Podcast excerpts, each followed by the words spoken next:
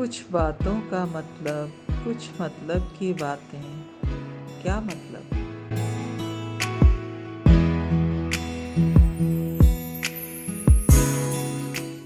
आज मैं जीवन की एक सच्चाई बताना चाहती हूँ। भगवान ने इस पृथ्वी पर माँ का कोई दूसरा सब्सिट्यूट नहीं भेजा।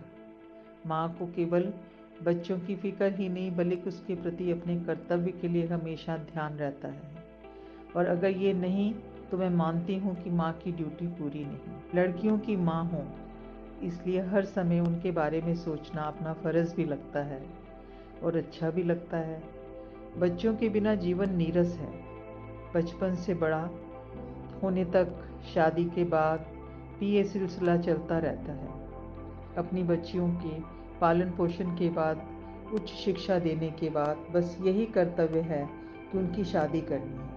बच्चे इतने समझदार होते हैं कि अपनी ज़िंदगी के निर्णय स्वयं से ले सकते हैं। शादी के बाद माँ तो बच्चों को याद करती है, उनके सुखी व खुश रहने की दुआ करती है।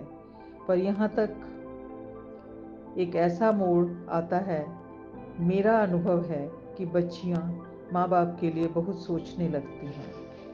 उनका हमारी सेहत के लिए फ़िक्र करना हमारी वेलफेयर का ध्यान रखना सच में लड़कियों को ससुराल व मायका दोनों निभाना पड़ता है। जैसे ही लड़कियों की शादी की, लगता है घर चुपचाप हो गया। सारी रौनक जैसे अपने साथ ही ले गई।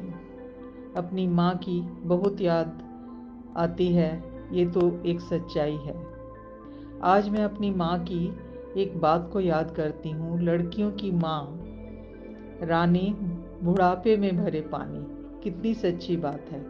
बस सारा दिन जहाँ व्यस्त रहते थे, अब तो बस जैसे काम ही नहीं।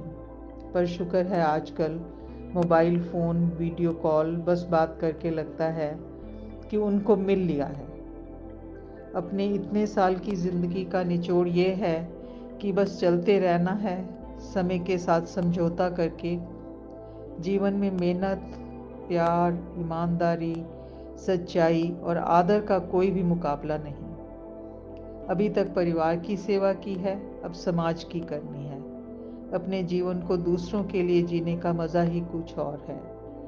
ये जीवन की इनिंग समाज सेवा का भाव देती है तो भगवान उसका जवाब हमारे बच्चों को सुखी व खुशी देकर करते हैं। ये एक संतुष्टि हमें ऊर्जा से भरपूर रखती है। मैं तो कहूँगी कि भगवान का शुक्र है।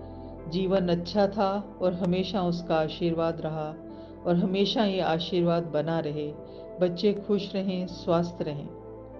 अब समय होता है सबके लिए प्रार्थना करने का।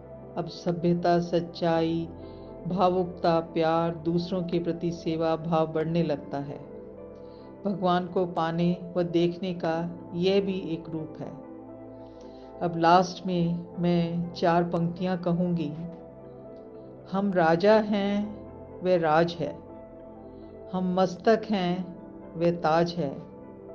हम लव कुश हैं, वे सीता है। हम दृढ़ हैं, वे कविता है। हम राजा हैं, वे राज है। हम मस्तक हैं, वे ताज है। हम लवकुश हैं, वे सीता है। हम छंद हैं वे कविता है, हम एक शब्द हैं, वो पूरी भाषा है, बस यही माँ की परिभाषा है।